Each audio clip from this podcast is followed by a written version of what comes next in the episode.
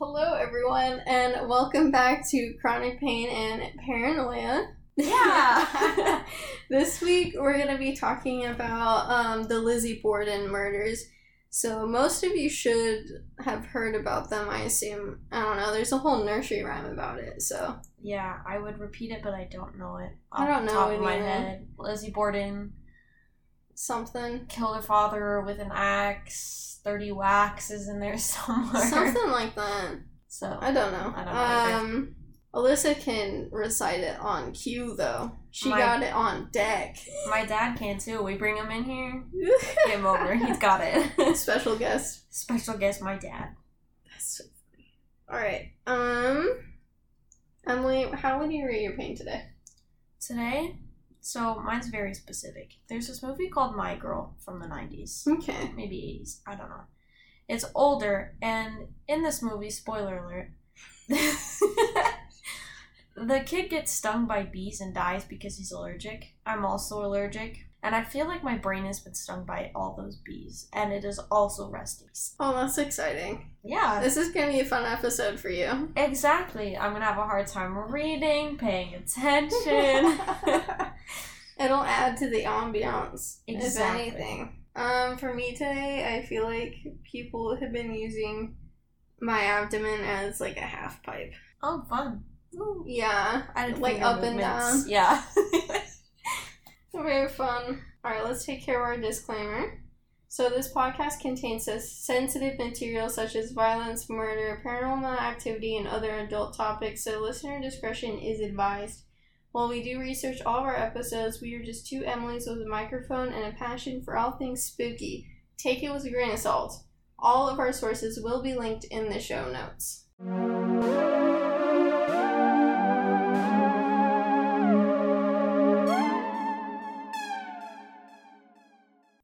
Right. So I'm going to get us started today with the kind of initial story of what happened on this particular day and then we'll get into more of like um the theories about it. hmm All right, so this happened on August 4th, 1892.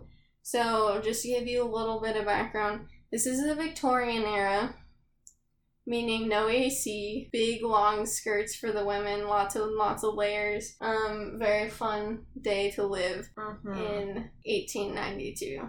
It sounds terrible. I would never thank you. Good night. No. so John Morse arrived in the evening of August 3rd and slept in the guest room that night. After breakfast the next morning, at which Andrew, Abby, Lizzie, and Morse and the Borden's maid Bridget slash Maggie Sullivan were present. Okay, let's introduce our characters really fast. That was a lot of names. Andrew is the dad. Abby is the stepmom. Mhm. Lizzie, our main character of the story, one of the daughters. Um, Morse, John Morse, their uncle. Bridget slash Maggie Sullivan, she was the maid. Also, there is a sister. Her name's Emma, but she's not present at the house, Yes. supposedly. Supposedly. So Andrew and John went to the sitting room where they chatted for nearly an hour. Um, John left around 8:48 a.m. to buy a pair of oxen and visit his niece in Fall River, planning to return to the Borden home for lunch at noon. Andrew left for his morning walk sometime after 9 a.m. Although the cleaning of the guest room was one of Lizzie and Emma's regular chores, Emma being her sister, Abby went upstairs sometime between 9 a.m. and 10:30 a.m. to make the bed. According to the forensic investigation, Abby was facing her killer at the time of the attack. She was first struck on the side of her head with a hatchet, which cut her just above the ear, causing her to turn and fall face down on the floor, creating contusions on her nose and forehead. Her killer then struck her multiple times, delivering 17 more direct hits to the back of her head, killing her. Ouch. Yeah, that's a terrible way to go. I didn't know about the little scrape above her ear, though. Yeah. That's the that was the initial blow. I'm pretty sure she was dead after that one That's good, though. because I've seen pictures of the skulls and like the side of her head it's like it's like a complete hole from the initial Okay. blow, which didn't- is crazy. Because I've also seen the photos. I just didn't know whose skull was whose. you know? Gotcha. Mhm. That makes sense. So when Andrew returned around 11:30, his key failed to open the door, so he knocked. Sullivan went to unlock the door, finding it jammed, she uttered a curse. She would later testify that she heard Lizzie laughing immediately after this. She did not see Lizzie, but stated that the laughter was coming from the top of the stairs. No, Uh. no, the top of the stairs. What kind of demons up Right. there? So this was considered significant as Abby was already dead by this time. It's 10:30. hmm Um, and her body would have been visible to anyone on the home's second floor. Lizzie later denied being upstairs and testified that her father had asked her where Abby was, to which she replied that a messenger had delivered Abby a summons to visit a sick friend. Like, that's like our first lie. Uh, because we just watched um, a fun little YouTube video of someone who's been to the Lizzie Borden house, and a part of the tour was that she had her lay in the spot where the body was found. hmm And from the top of the stairs through the banister, you can see the body from under the bed as you're Yeah. coming up the stairs. So even if she was at the top of the stairs, she would have easily seen it. Like, there's no way There's no way. hmm So it's just that's really weird. So Lizzie stated that she had then removed Andrew's boots and helped him into his slippers before he laid down on the sofa for a nap. A detail contradicted by the crime scene photos, which show Andrew wearing boots. Hmm. I remember seeing that in the photos as well. She then informed Sullivan of a department store sale and offered her permission to attend, but Sullivan felt unwell and went to take a nap in her bedroom instead. Okay. Sullivan's the maid, right? Am I st- Yeah, Okay. you're good. I also had to think about it. I was like, Sullivan? I'm just making sure. So Sullivan testified that she was in her third floor room resting from cleaning windows when just before 11:10 a.m. she heard Lizzie call from downstairs, "Maggie, come quick, father's dead. Somebody came in and killed him." Andrew was slumped on the couch in the downstairs sitting room, struck 10 or 11 times with a hatchet-like weapon. One of his eyes had been con- split, sw- split cleanly in two suggesting that he had been asleep when attacked. His still bleeding wounds suggested a very recent attack. Dr. Bowen, the family's physician, arrived from his home across the street and pronounced both victims dead. Detective detectives estimated that Andrew's death had occurred at approximately 11 a.m. Yeah. I have many issues with this. a lot of issues. It's not consistent at all. There's zero consistencies. It's very strange. But like That's this entire case, though. I know the whole thing is like I guess that's why people still talk about it. And it's like the fact that she called down the maid and was like, oh my gosh, someone came in and killed dad. And when they came down, there was still blood flowing. mm-hmm. That is crazy recent. If it had been that recent, wouldn't she have seen the killer? Yeah, she would have seen it, or the killer had to find a hiding spot and wait for Or they everyone would to have clear out. heard. I don't Exactly. Okay, so Lizzie Borden's initial answers to the police officer's questions were at times strange and contradictory. We're already seeing that. Mm, yes. Initially, she reported hearing a groan or a scraping noise or a distress call before entering the house. Two hours later, she told police she heard nothing and en- entered the house not realizing anything was wrong. When asked where her stepmother was, she recounted Abby receiving a note and asking a note asking her to visit a sick friend. She also stated that she thought Abby had returned and asked if someone could go upstairs and look for her. Sullivan and a neighbor, Mrs. Churchill, were halfway up the stairs, their eyes level with the floor when they looked into the guest room and saw Abby lying face down on the floor. Mhm. Like we said earlier, Yeah. top of the stairs, you can freaking see it. When you're eye level with the floor, you can see everything on the floor. yeah, girl. So. Most of the officers who interviewed Borden reported that they disliked her attitude. Some said she was too calm and poised. Despite her attitude and changing alibis, no one bothered to check her for bloodstains. Police did search her room, but it was um, a cursory inspection. At the trial, they admitted not doing a proper search because Borden was not feeling well. They were subsequently criticized for their lack of diligence. Duh. In the Mhm. basement, police found two hatchets, two axes, and a hatchet head with a broken handle. The hatchet head was suspected of being the murder weapon as the break in the handle appeared fresh, and the ash and dust on the head, unlike that on the other bladed tools, appeared to have been deliberately applied to make it look as if it had been on the basement for some time. Hmm. However, none of these tools were removed from the house um, because of the mysterious illness that had stricken the household before the murders. The family's milk and Andrew's. Whoa. Okay. So, just a little backdrop. Uh, so, Lizzie told investigators that they had all been sick and she suspected their milk had been poisoned. Yes, as one's milk happens to. I don't You know. understand that. Like, there's just better things you could say. But, um, so they took out both stomachs of, um, Abby and Andrew and they tested for poison and there was nothing.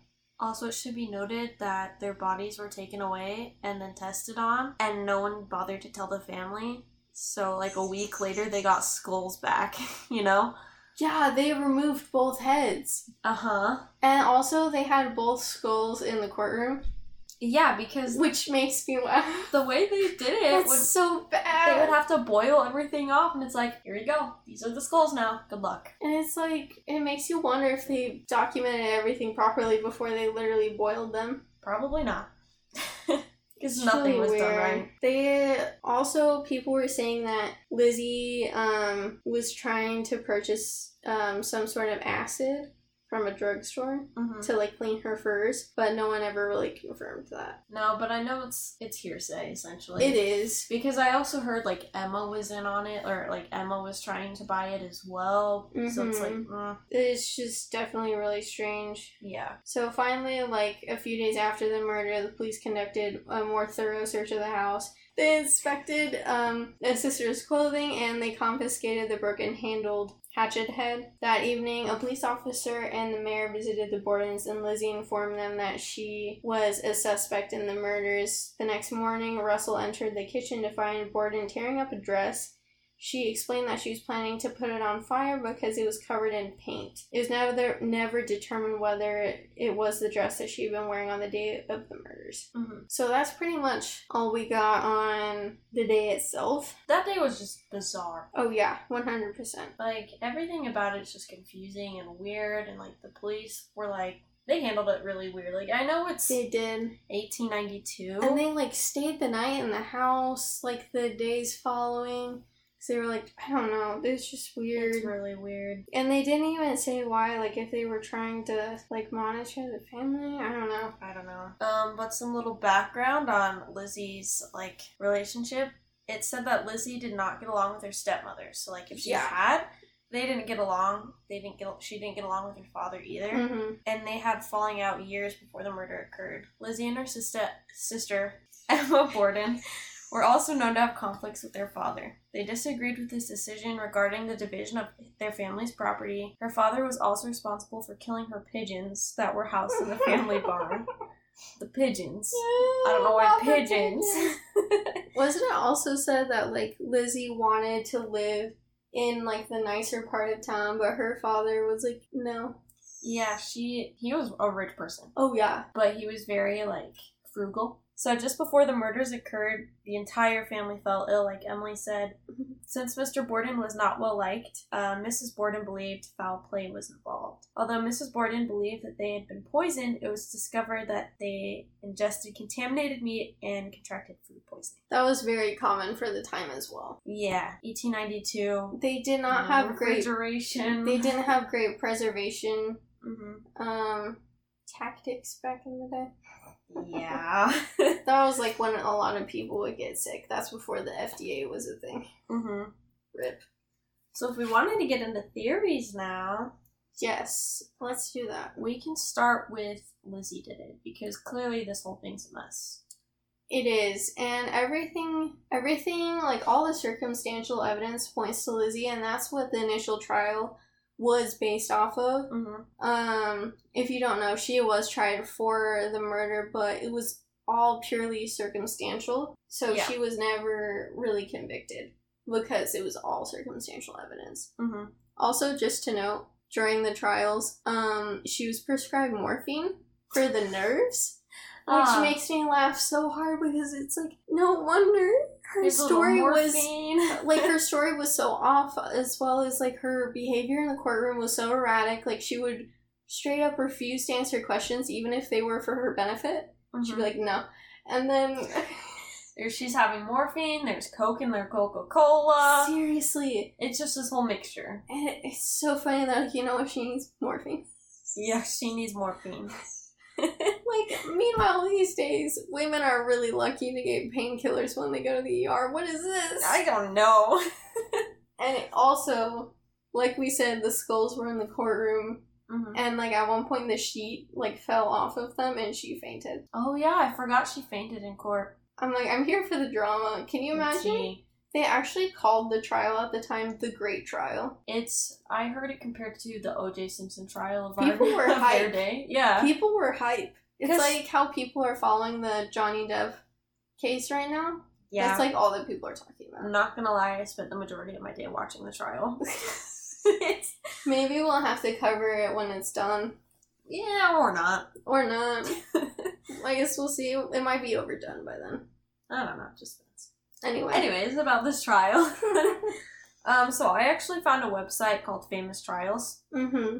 And on this trial or on this website they have like different subsections and this one's called 14 Reasons Why Lizzie Did It.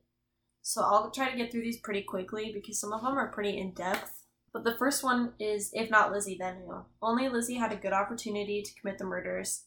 At the time of her mother's murder, around 9:30 a.m., it's not her mother, but they say that, so we're just going to continue. Household guest John Morse was visiting relatives. Sister Emma was out of town. Andrew Borden was running errands around town, and the maid was outside washing windows. Only Lizzie was known to be in the house at the time of Abby's murder. To commit both murders, an outside intruder would have either hide in the house for 90 minutes or depart without ever being seen. And Mhm. or depart without being seen. Both are really difficult. Yeah, so she was still the only one in the house when Abby was Mhm. murdered because technically the maid was outside. It also begs the question of like, I wonder if possibly someone could have been hired Mm-hmm. because she could have easily had a plan like let them in, let them out, no questions asked. Yeah, but also it's kind of weird that if the maid was outside and she was upstairs, she could have well killed Abby in her room. But we Mhm. know that when you walk up the stairs, you can see the body floor level. Yeah, So if she had gone up to take a nap, like she said, that's where she was when her father was being murdered. She would have had to pass she would have. Yeah, which is really weird, and it also makes me think like, even while Abby was being killed and her father being killed, how did she not hear anything? Walls were She was like, then. I was taking a nap. And, like, you're not sleeping that hard. To be fair, I might have slept that hard. I've slept through smoke Knocked alarms. through an axe burner. You're you're probably right. Thirteen whacks to at least one person. I think it was actually 17 to Abby. Okay, fine. That's a lot. Anyways, it's just fishy. That's not quiet, Mama. No, it's not.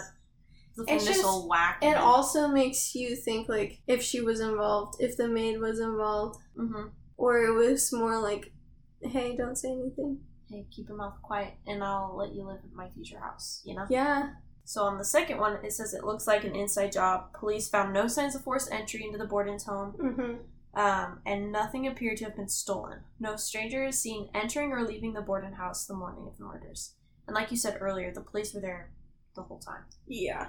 Like as soon as Abby was not Abby, Lizzie called for help or whatever, people were in the house twenty four seven Mhm. at that point. So it would have been really weird for someone to have like tiptoed their way out of the house. Yeah. And also the fact that the crime scene was contaminated so early on as well. Yeah. Like, their family doctor from across the street was there when the blood was still flowing. hmm The family doctor. The family doctor.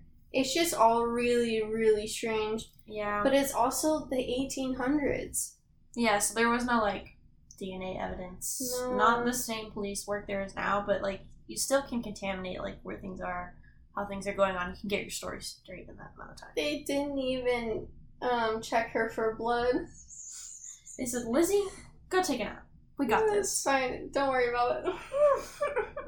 And the third point is although Lizzie claimed to have been downstairs at the very time her mother was violently being murdered, she said she heard no alarming noises despite her mother having been struck multiple times with an axe and falling to the floor. Like, That's a big thud. her dad was allegedly already on the couch. hmm but Abby would have had to like smack the ground and then continue to like beat her up with the axe that's Yeah. hitting the ground. That's not quiet. No. Skulls skulls aren't quiet. I'm sorry, friends. I know that's super graphic, but it's like things we have to consider here Yeah. as skeptics. Ooh. And then we already talked about her purchasing the acid. Mm-hmm. So number five is on the night before the murders, Lizzie visited a neighbor, Alice Russell, and told her that she feared that someone unidentified, an unidentified enemy of her father's, might soon try to kill him. The night before. She's like, hey, Uh, heads up. yeah, like That's- watch out. That's funny. And then Lizzie told police that while she was alone in the house with her mother on the morning of the murder, a messenger came with a note, which is what you stated before. Yeah. So people just assumed she had left. Mm-hmm. And they just assume, like, they're not even gonna try, like, looking They're around like, the oh, house. that's fine. Which is why someone could have hid, I guess. but- Yeah. They also had a cellar. yeah, like, you can hide. There's technically four stories, I think, to the house. It seems like a really big house. Lots of rooms. I think also, it's just taller than it is wider, though. it is not an open floor plan as well. yeah. so That seems easier to hide a person. For sure, you just sneak your way around the shadows. I went all thin, by the way. Um, and number seven is when Bridget, the maid, came back inside after having finished washing windows around 10:30. She reported hearing a muffled laugh coming from upstairs, just like you said. She assumed so it was Lizzie, but like creepy little laughing. Ew. But also, I just thought it was funny that like she couldn't open the door and she cursed and then she heard the laugh. Ew. Ew. That's what's going on up there. it really is. And then the next one is at the time of the murder of Andrew Borden, Lizzie claimed to have been in the loft of the backyard barn for 15 to 20 minutes looking for lead sinkers for a fishing excursion. Police found the loft so stiff, stiflingly hot that it was difficult to believe anyone would voluntarily remain in such a place for 20 minutes. hmm They also found no footprints in the loft that could give any substance to Lizzie's story. They did say that um this day in August was one of like the most hot days in a while. Like it's particularly hot. It's Massachusetts. It's hot and muggy and gross. And like again, 1800s. There's not much of an AC going on there. Mm-hmm. That's terrible. And then I'm gonna bring up the pigeons again because they're my favorite part of the story. Okay. I learned about the pigeons today for reference. Like I'd never heard anything about I these pigeons. haven't heard about it, and I've heard about this case quite a bit. Uh, yeah, same. So I was just really it's really weird. And this is like the third mention I've read, and it's They're like, okay, but these pigeons. yeah. Lizzie was outraged, for example, when her father beheaded pigeons in the barn loft for which he'd built a roost. Like he's just snapping the heads off the pigeons. That's what I'm confused sucks. about. Like That's luck, mean. friend. It's mean, but I'm gonna go whack his head off now. You know? like, I'm sorry. She also like did not like him, but Yeah, but I guess it could be a trigger. I don't know. Like final straw. Not my pigeons, bro. No, thank you. I can't. And the week before the murders, following an apparent family argument, Lizzie and her sister left Fall River by coach for New Bedford. When Lizzie returned, she chose to stay in a rooming house for four days rather than in her own room, which is kind of weird. Mm-hmm. Like, what are you hiding, from? It's really weird. I would just want to crash in my room. Mm-hmm.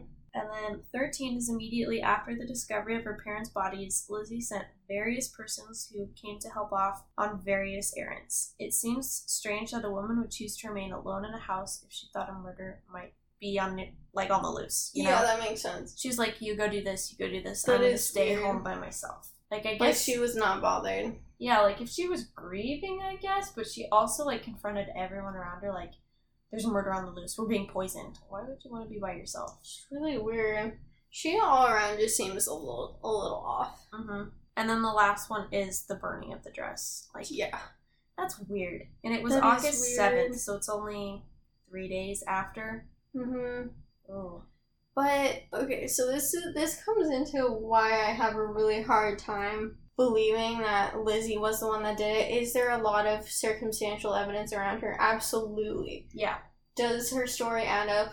No. Not at any part does it add up. It doesn't make any sense. Like it's it's crazy. hmm But she was seen 15 minutes after um, her father's murder, right? hmm Um, no blood on her clothes. So let's talk, let's talk forensics for a second, can we?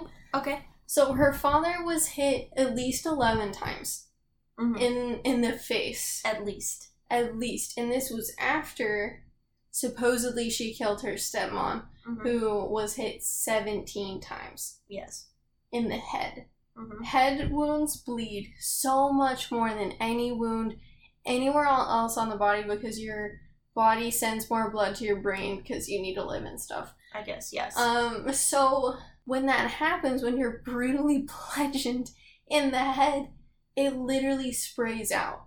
There is so much blood happening. Yes, Emily, she's raising her hand. I am raising my hand. Also, not only is it at, it's from several different angles. Is what I'm trying to get at. Like Yes. she would have to be wearing the same dress or not wearing any clothes if you're from 1892. Mm-hmm. But you still are like murdering these people like all over the place. Something's yes, gotta give. it's two different rooms. hmm Like, and their dresses are so long. There's so many layers. There's like dresses, petticoats, corsets, Bloomers. bloomers. There is so much blood. It would have soaked through the layers. Her Yeah. arms and her hands would have been caked. There would have been spray on her face and in her hair. Even like, not to be gross, but like skull fragments Chunks. easily. Her father's nose chopped off. His Mhm. eye cut in half. There was like a hole in his face. It was His bad. eye was dangling down. it was bad, mama. Like I know. the like all of the tissue and the matter would have been all over her. hmm It is the 1800s. It is so hard to get those dresses off by yourself and clean it up without anyone noticing. How were there not any footprints in the blood? There were no skirt trails, Mhm. nothing. People say though, because they did find a chamber pot, it's gonna be gross, but not Mhm. really that gross because deal with it. Mm-hmm. Uh, there's a chamber pot full of blood in the basement or something, Mm-hmm. but Lizzie said it was because she was menstruating. Because like they That's did find totally like, believable. yeah, they did find a dot or something like a single drop of blood on her skirt, but I don't think it was the same day. And also, Mm-hmm. I feel like you would need more than one chamber pot to get rid of all of that. One hundred percent. And if she okay, so she burned the dress three days later, right? Mhm. Supposedly the dress three days later. She would have had to store it somewhere. hmm It would have been sopping wet with blood. Where would that have gone? Or crusty, and you would have smelled It it. would have been all crusty and nasty somewhere in a closet or under her bed. They would have known. hmm That's why I have such a hard time with it because it's like, where did all of the physical evidence go? They thought they found the hatchet in the basement because there was, it was like cleanly, um, or like recently broken. Yeah. Why wasn't it covered in blood? If the wood was like unsealed Mhm. with like, it didn't have rubber on it or anything, it would have been stained with blood. Yes, Like the, like whole weapon would have been caked and nasty. Yeah, I just really don't believe that that was the murder weapon. Is it weird that it was broken off and it looked new? Yeah. Mhm. But like they lived on a farm. yeah. Stuff happens. Apparently, he's cutting off dove heads or pigeon heads. Yeah, so it's like, like, I just I have a really hard time with that.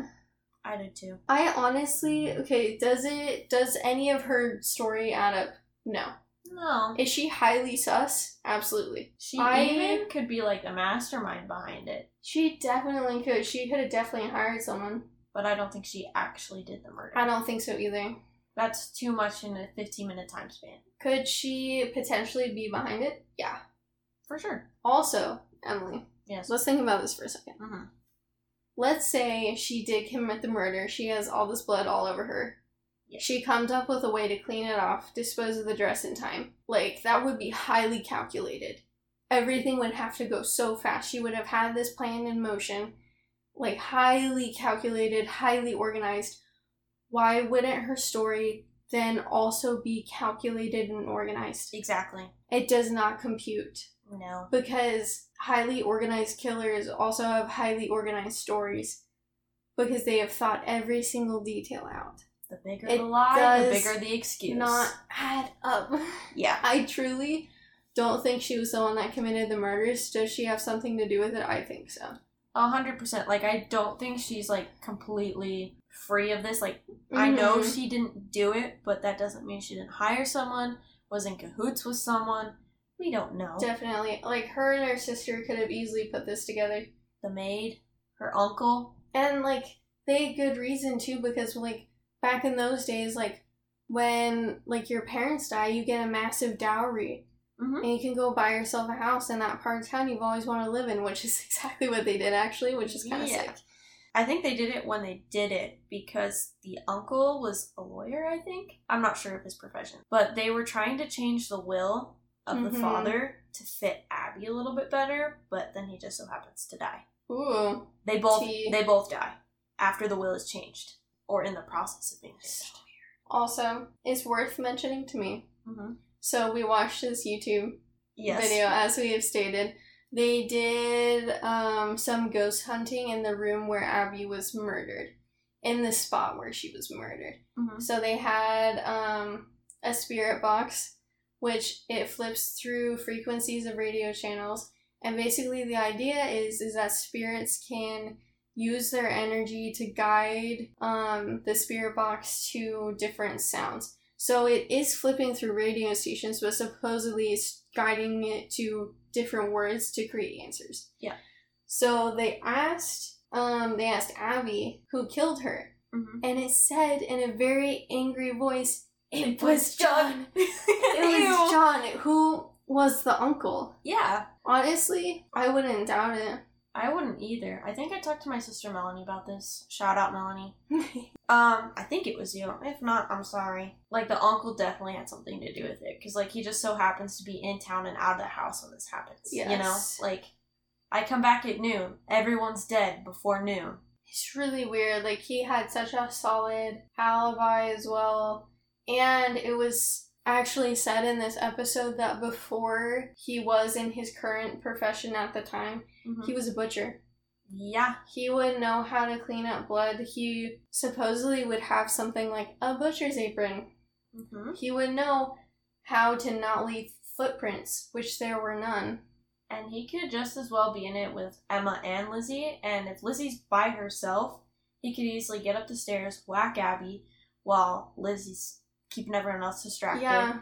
and then kills the dad, gets Mhm. out of there, goes to wherever Emma's staying at, changes his clothes, and comes back at noon or whenever he gets there and is like, oh my gosh, this tragic thing happened. Absolutely. Like, I just. I, I see that very easily happening. I don't doubt that whatsoever. Mm-hmm. In my mind, that's like the thing that happened just because the ghost told me so. Exactly.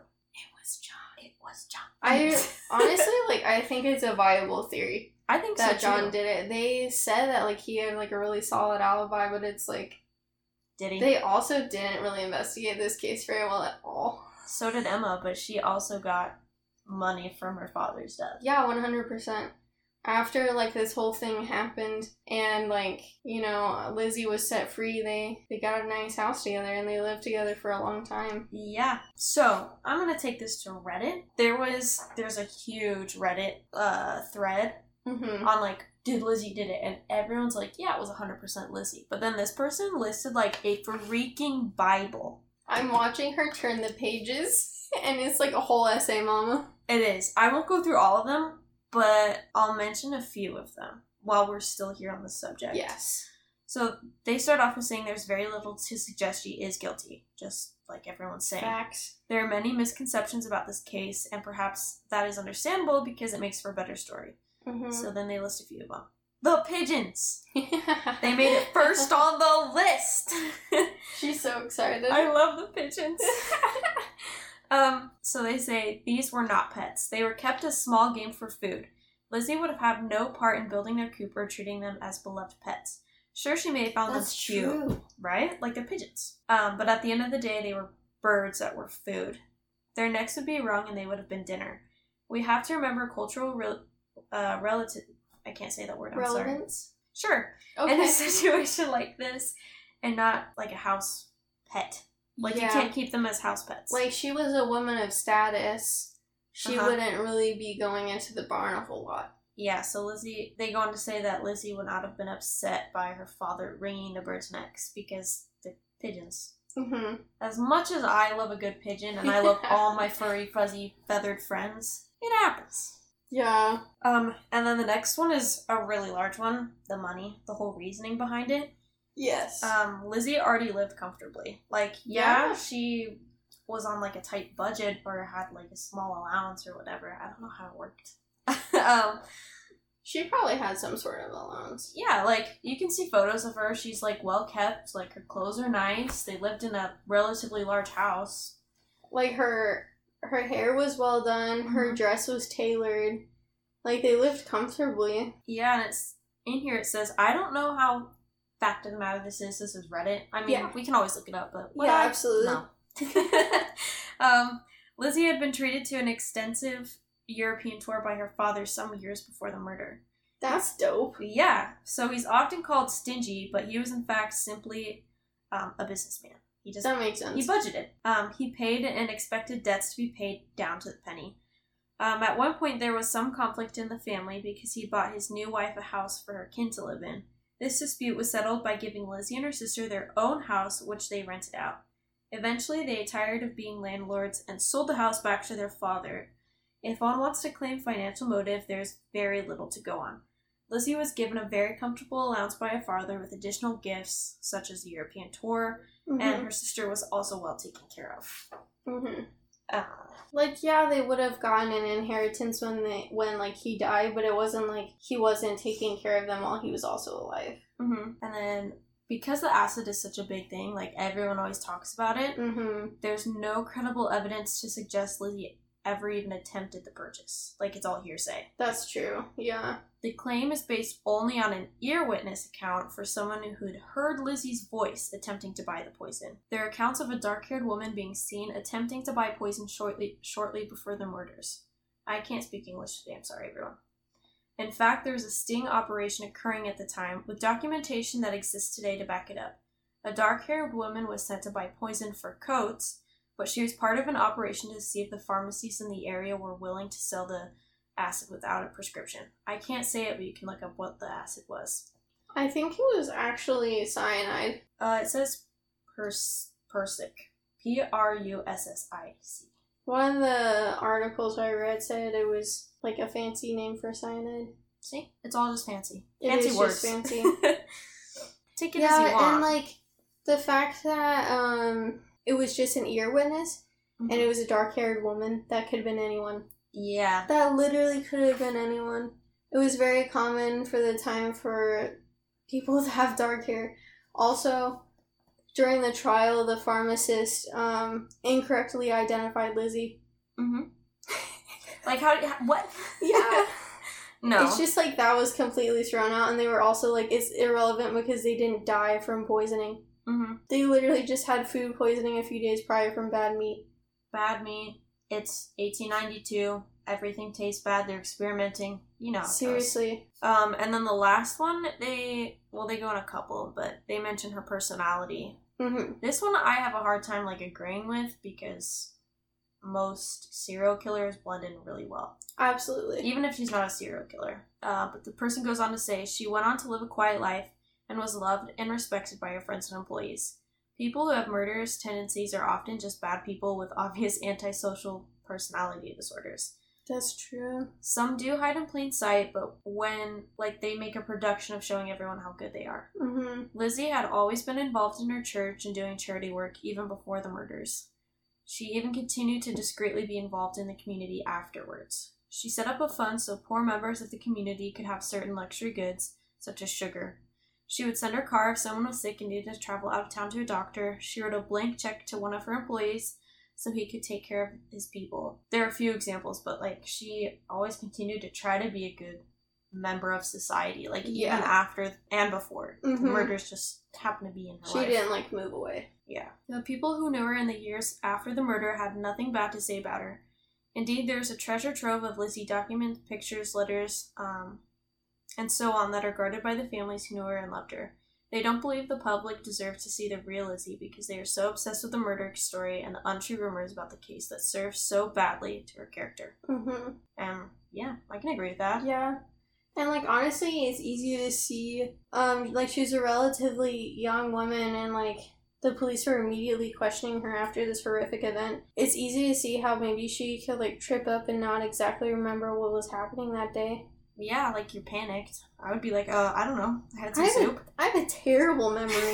I can't even read words off the paper right now. You kidding me? Me and my chronic fatigue, like My migraine's like, what's going on? What day is no it? No idea what's happening at any given time. Correct. I'm Can like, you imagine trying to give a police report on what you did yesterday? I'm sitting here in silence because I don't know. I don't know either. I think I went to work yesterday. I'm like, hold on. She says, I think. yeah, sounds about right. Hmm. Oh, I went to the doctor. Oh. That's a good alibi. I don't know. I don't know either. I did go to work yesterday. Now that I'm thinking, Good about it. job. I clocked in. You can see my times. Uh, and then, uh, just briefly, I want to touch on a different theory. I had never heard of this one before. okay.